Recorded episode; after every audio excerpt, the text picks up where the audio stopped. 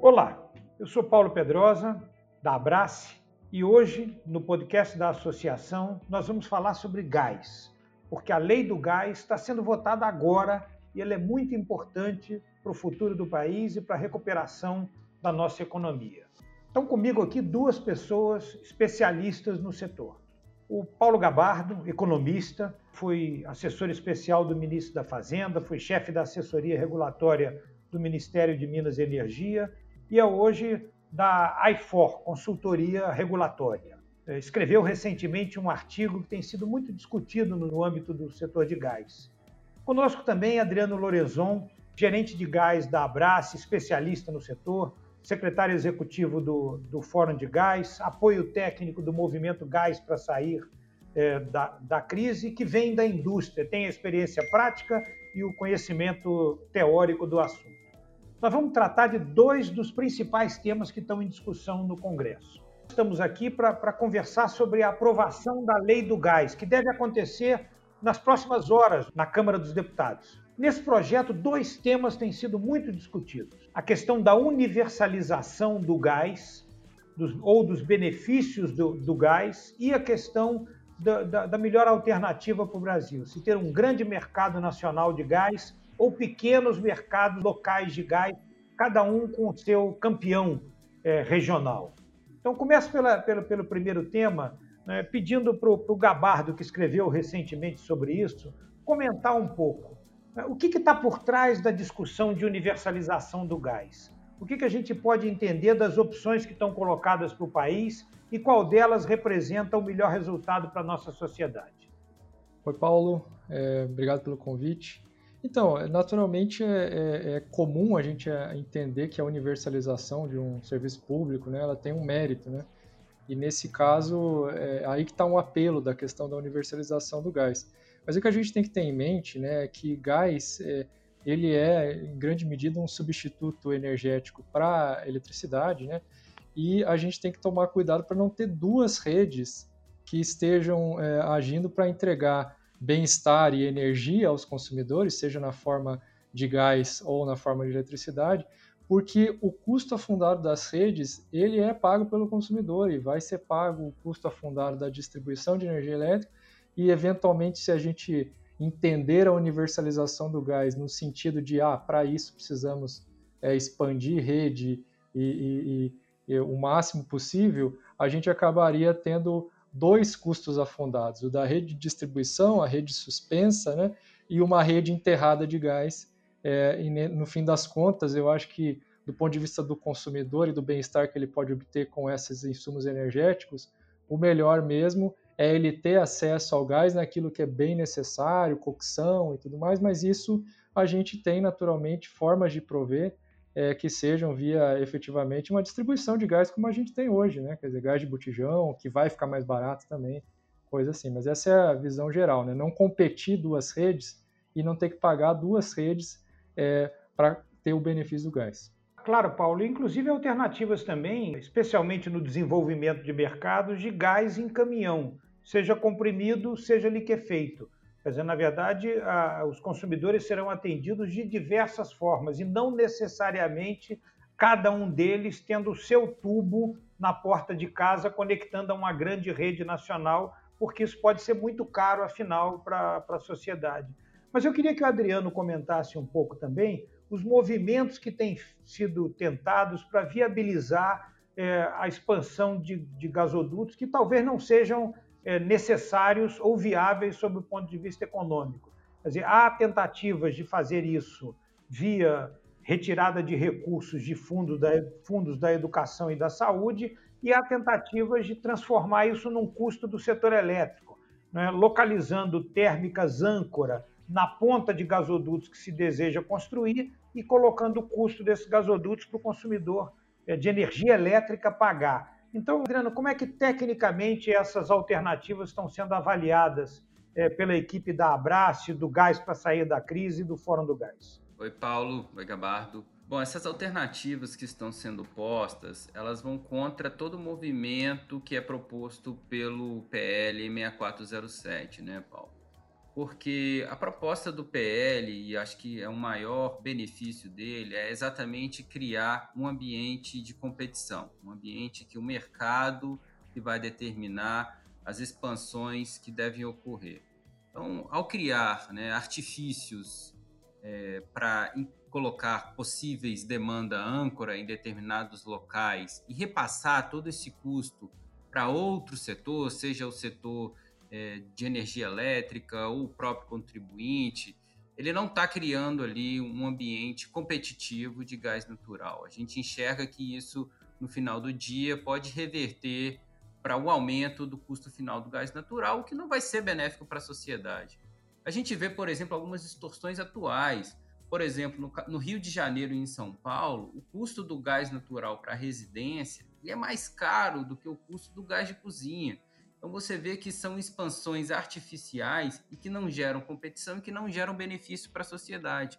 Acho que esse é o principal ponto que a gente tem que ter em vista, porque é uma visão de curto prazo achar que a expansão por si só vai criar bem-estar para a sociedade. A inovação tecnológica vai dar seu jeito, como você citou. Se o custo dessas infraestruturas que o Gabardo citou ficar muito caro, a inovação vai passar toda essa infraestrutura que vai virar um grande elefante branco. Ok, Adriano. Então, assim, a gente está vendo para o primeiro ponto que o importante é universalizar os benefícios do gás, os empregos, a produção industrial, a arrecadação dos governos, para os governos gastarem em saúde, educação, né, e os efeitos no gás de cozinha, na produção de fertilizantes no Brasil. É isso propriamente que precisa ser universalizado e, com o tempo, o próprio tubo de gás vai terminar sendo expandido e chegar a todos os brasileiros. Mas, num primeiro momento, nós precisamos universalizar os benefícios, para, ao longo do tempo, universalizar os tubos na medida que aquilo for justificável.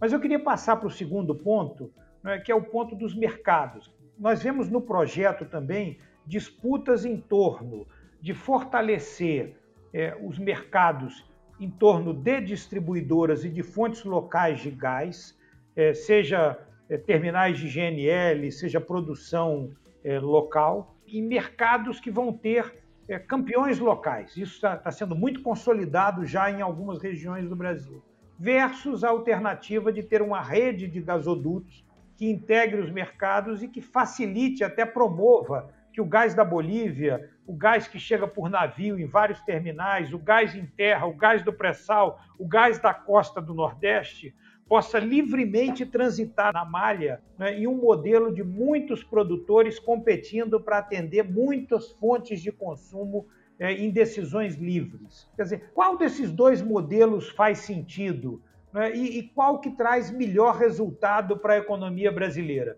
Então, considerando que eles estão em competição nas diferentes propostas que querem modificar o projeto trata do grande mercado, mas há propostas que querem dividi-lo em pequenos mercados regionais. Quer dizer, eu pergunto ao Paulo, e depois queria que o Adriano comentasse, que modelo serve mais ao país nesse momento, para a gente principalmente trazer informação para os parlamentares que vão decidir, possivelmente nas próximas horas até, sobre esse projeto. Olha, Paulo, do ponto de vista concorrencial, a gente não pode nem ter dúvida, né? Que a gente ter um mercado integrado numa escala maior, com mais participantes, é o que vai trazer, sem dúvida, mais benefício, né? Na medida em que vai tirar justamente daquele suprimento local o poder de fazer um preço abusivo, e que na prática é o que temos hoje, é o que desejamos mudar, né? Então seria muito estranho se a gente mudasse para continuar a mesma coisa, né? Então nesse sentido eu não tenho muita dúvida que essa integração ela fará sentido para o mercado, né? É importante que ela seja vista sempre como uma forma de atender a esse interesse de desenvolvimento e competitividade do mercado, e não uma fábrica de expansão de gasoduto. Quer dizer, então, nesse sentido, o que a gente tem que trazer aqui é que sejam gasodutos que efetivamente promovam a integração, né? Nesse sentido, me parece fazer, até se a gente pensar no propósito do novo mercado de gás, a única alternativa aderente a esse propósito para que o projeto se mantenha fiel às suas origens é fazer essa integração com múltiplas possibilidades em que determinado preço artificialmente inflado possa ser contestado com outra fonte, até mesmo com uma importação que seja integrada de GNL via algum porto, terminal de regasificação, alguma coisa do gênero. Então, é isso que eu vejo como o caminho mais viável e mais competitivo e mais bem alinhado com a intenção da lei. Ok, Paulo. Então, portanto, o projeto atual, na forma do parecer do deputado Laércio, garante o acesso às infraestruturas essenciais de escoamento, processamento, tratamento e transporte de gás e facilita a expansão dessas instalações de transporte e a criação de instalações de armazenagem de gás